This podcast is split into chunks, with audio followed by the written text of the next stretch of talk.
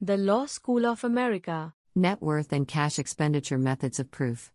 Under the net worth and cash expenditure methods of proof, the IRS performs year by year by year comparisons of net worth and cash expenditures to identify underreporting of net worth. While the net worth method and the cash accrual method may be used separately, they are often used in conjunction with one another. Under the net worth method, the IRS chooses a year to determine the taxpayer's opening net worth at year's end. This provides a snapshot of the taxpayer's net worth at a particular point in time. The snapshot includes the taxpayer's cash on hand, bank accounts, brokerage, stocks and bonds, house, cars, beach house, jewelry, furs, and other similar items. Generally, the IRS learns about these items through very thorough and in depth investigations, sometimes casing the suspected fraudulent taxpayer. In addition, the IRS also assesses the taxpayer's liabilities. Liabilities include expenses such as the taxpayer's mortgage, car loans, credit card debts, student loans, and personal loans. The opening net worth is the most critical point at which the IRS must assess the taxpayer's assets and liabilities. Otherwise, the net worth comparison will be inaccurate. The IRS then evaluates new debts and liabilities accumulated in the next year and assesses the taxpayer's new net worth at the next year's end. In addition, the IRS reviews the taxpayer's cash expenditures throughout the tax year. The IRS then compares the increase in net worth and the cash expenditures with the reported taxable income over time in order to determine the legitimacy of the taxpayer's reported income. The net worth method was first used in the case of Capone v. United States. The cash method was approved in 1989 in United States v. Hogan. Bank deposit cash expenditure method first approved by the Eighth Circuit in 1935 in Gleckman v. United States, the bank deposit cash expenditure method identifies tax evasion through review of the taxpayer's bank deposits. This method of investigation primarily focuses on whether the taxpayer's total bank deposits throughout the year are equal to the taxpayer's reported income. This method is most appropriate when the majority of the taxpayer's income is deposited in the bank and most expenses are paid by check. This method is most commonly used for surveillance of tipped employees and is combined with statistical analysis to determine what tipped employees' actual wages are. Information gathered through this method is most successful when the credibility of tipped employees can be destroyed. This method is used less frequently now for tipped employees because the IRS negotiates with hotels or casinos, the largest employers of tipped employees, to identify a tip estimate. If the tipped employee reports the minimal amount agreed upon, he is not questioned by the IRS. However, it is recommended for corroborating other methods of proof. Given the uncertainty of this method, this method likely could not be used in criminal prosecutions where the guilt must be found beyond a reasonable doubt. Whistleblower Program In addition to the methods of proof the IRS has developed, the Tax Relief and Health Care Act of 2006 created the IRS Whistleblower Office, which allows anonymous whistleblowers to receive 15 to 30% of any recovery by the IRS, which comes to at least $2 million, including all penalties, interests, and any other monies collected from the government. The whistleblower program seeks information based on evidence and analysis which can provide a solid basis for further investigation rather than speculation and hearsay. The program is designed to provide incentive to ordinary citizens to inform on tax cheats. The program provides far greater incentives for whistleblowers than previous programs because under prior programs the government was not required to compensate whistleblowers. Under this program, a taxpayer may file a lawsuit in court if he or she does not receive a deserved award.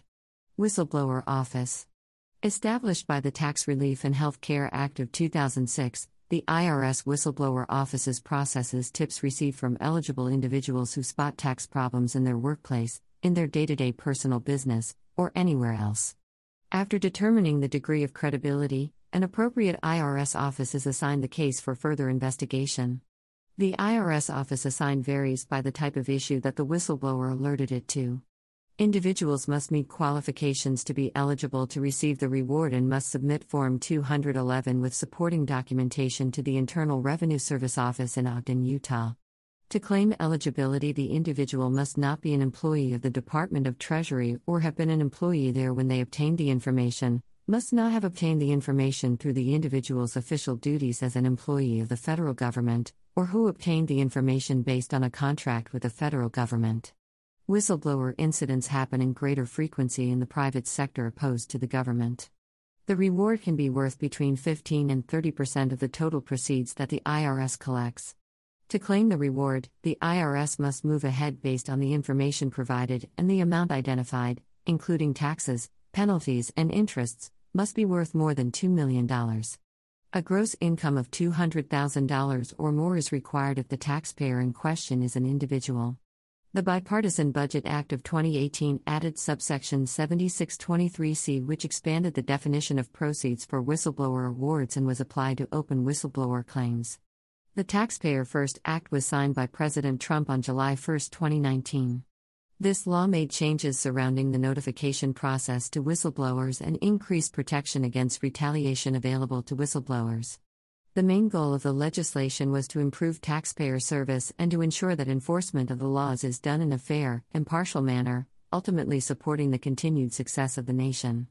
Inadvertent tax evasion. Incorrectly filling out tax documents can also be labeled as tax fraud or tax evasion. While these incorrect filings can be due to neglect or lack of knowledge of the tax code, the IRS will take these matters seriously. Just by looking at the documentation, the IRS cannot determine whether the incorrect filing was an unintentional error or done with intent. If it is determined that the error was unintentional, the IRS will apply two common accuracy related penalties to individuals negligence or disregard of the rules or regulations or substantial understatement of income tax. Negligence is determined when a reasonable attempt to follow tax laws is not done when preparing tax returns. Disregarding the rules and regulations is classified when the filer carelessly, recklessly, or intentionally ignores the tax rules and regulations. The penalty for both incorrect filing methods is 20% of the portion of the underpayment of tax. Substantial understatement of income tax applies when the tax liability is understated by the greater of either $5,000 or 10% of the tax required to be shown. The IRS will send a notice letter if an accuracy related penalty is applicable. These penalties will be charged interest but can be disputed or removed. The date that interest is charged varies by the penalty but will increase the amount owed until the balance is paid back in its entirety. If the filer acts in good faith and can show reasonable cause for why they were not able to meet the obligation, the IRS will be able to remove the penalty. Interest cannot be reduced or removed unless the penalty is reduced or removed. The IRS offers a toll free number at the top right corner of the notice letter for the filer to call and dispute. The filer can also write a letter stating their rationale as to why the IRS should reconsider the penalty. When the letter is sent, the filer should also include the notice letter, the penalty to be considered, and an explanation as to why it should be removed. Historical U.S. tax evasion cases. The IRS publishes the number of civil and criminal penalties in the IRS Data Book, IRS Publication 55B, and makes these available online. Table 17 shows tabulated data on civil penalties, and Table 18 shows data on criminal investigations.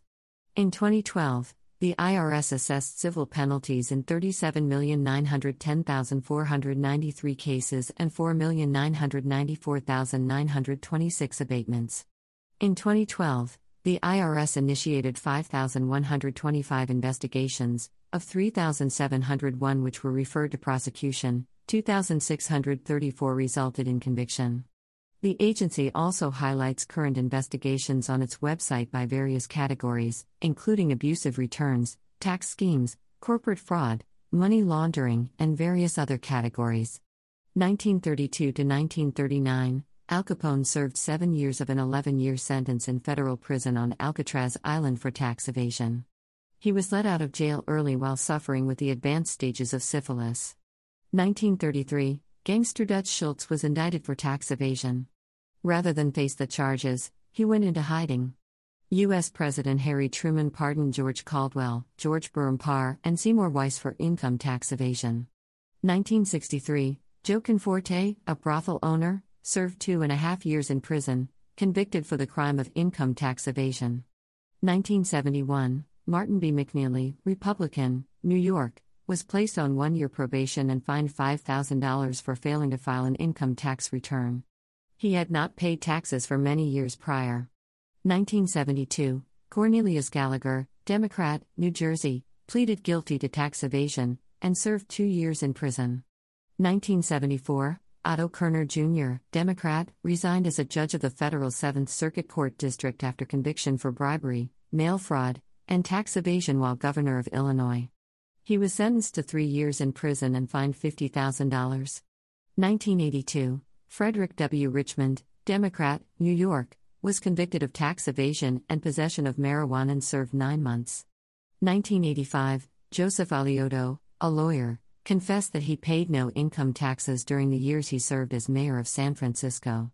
1985 to 1986, Iran Contra affair. Thomas G. Clines was convicted of four counts of tax related offenses for failing to report income from the operations.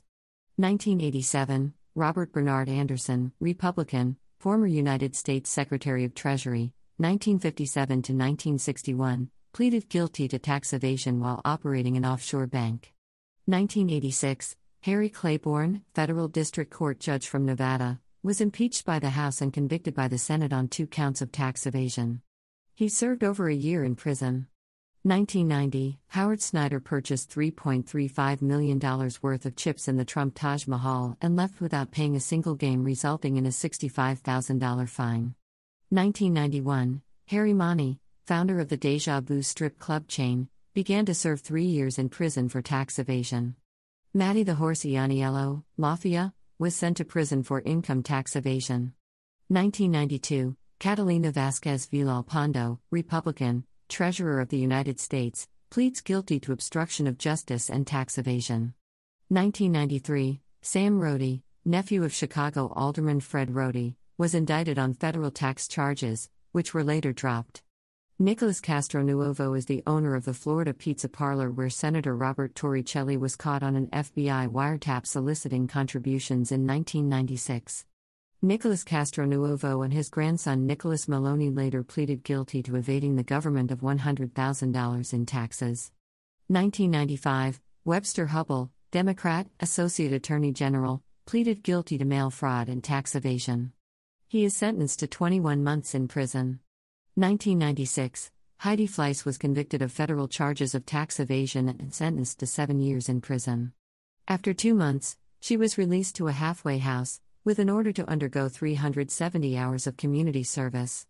2001, U.S. President Bill Clinton pardoned Marc Rich and Pincus Green, indicted by U.S. Attorney on charges of tax evasion and illegal trading with Iran. Clinton also pardons Edward Downe Jr. for wire fraud, filing false income tax returns, and securities fraud.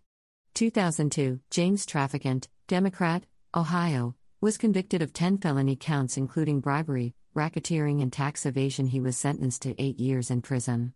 2002, the Christian Patriot Association, an ultra right wing group, was shut down after convictions for tax fraud and tax evasion. 2005, Duke Cunningham, Republican, California, pleaded guilty to charges of conspiracy to commit bribery, mail fraud, wire fraud, and tax evasion in what came to be called the Cunningham scandal. He was sentenced to eight years in prison. 2006, Jack Abramoff, lobbyist, was found guilty of conspiracy, tax evasion, and corruption of public officials in three different courts in a wide ranging investigation. He was sentenced to 70 months in prison and fined $24.7 million. 2008, Charles Rangel, Democrat, New York, failed to report $75,000 income from the rental of his villa in Punta Cana in the Dominican Republic and was ordered to pay $11,000 in back taxes. The House of Representatives voted 333 to 79 to censure Rangel. It had been 27 years since the last such measure, and Rangel was only the 23rd House member to be censured. 2008, Senator Ted Stevens, Republican, Arkansas, was convicted on seven counts of bribery and tax evasion just prior to the election. He continued his run for re election but lost. However, prior to sentencing, the indictment was dismissed, effectively vacating the conviction, when a Justice Department probe found evidence of gross prosecutorial misconduct. 2013, Big Four accounting firm Ernst & Young agreed to pay federal prosecutors $123 million to settle criminal tax avoidance charges stemming from $2 billion in unpaid taxes from about 200 wealthy individuals advised by four Ernst & Young senior partners between 1999 and 2004. Significant tax evasion cases in history. Ernst & Young from 1999 to 2002 were helping wealthy clients avoid paying taxes that led up to $2 million in taxes. They were using fraudulent tax shelters to lower their clients' income tax liability without the change in income slash assets. The shelters were named Cobra and CDS. These names were used from around 1999 to 2002 and helped 200 clients. They looked like real investments that were designed to help lower taxes for the clients, but the shelters had no economic substance, and the sole purpose was to reduce taxes illegally. All of the firm's fraudulent shelters were removed in 2003. Ernst & Young paid a settlement to the IRS of $15 million and an additional $123 million in 2013 to settle federal allegations. The government dropped A from being criminally prosecuted, but the firm needed to abide with strict controls over their tax practice. KPMG ex employee David Rivkin lost his job as a partner when a tax evasion scandal led him to plead guilty. He used illegal tax shelters to help lower income tax liability and was the first worker at the firm to confess to doing these criminal acts. These shelters generated false losses up to $11 billion. This illegal act was in full motion starting in 1999 and ending around 2005. His plea consisted of allowing clients to forego $20 million in taxes that totaled $235 million stolen from the government. This was done through nine clients Rivkin helped. He also promised to help convict the other defendants related to this case. Thirteen of the defendants that did not plead guilty were dismissed due to the prosecutor's unconstitutional actions. These actions were considered coercion by forcing KPMG to not pay legal fees to defendants which violated their rights. Four defendants were tried and acquitted from all charges. David Rivkin was the only KPMG employee who was convicted and punished for the crimes committed and was one of the lesser individuals involved in the whole scandal. Walter Anderson was involved in the biggest tax evasion case by a single individual that amounted to $365 million in unreported income. The case stated that Anderson avoided paying taxes on $450 million earned that created a loss of $200 million in government taxes between 1995 to 1999, but pleaded guilty to a lesser amount. His charges were on two counts of tax evasion and one count of defrauding the DOC for failing to report income. He formed new foreign corporations named Golden Apple and Iceberg Transport but also had foreign bank accounts, none of which were disclosed to the IRS.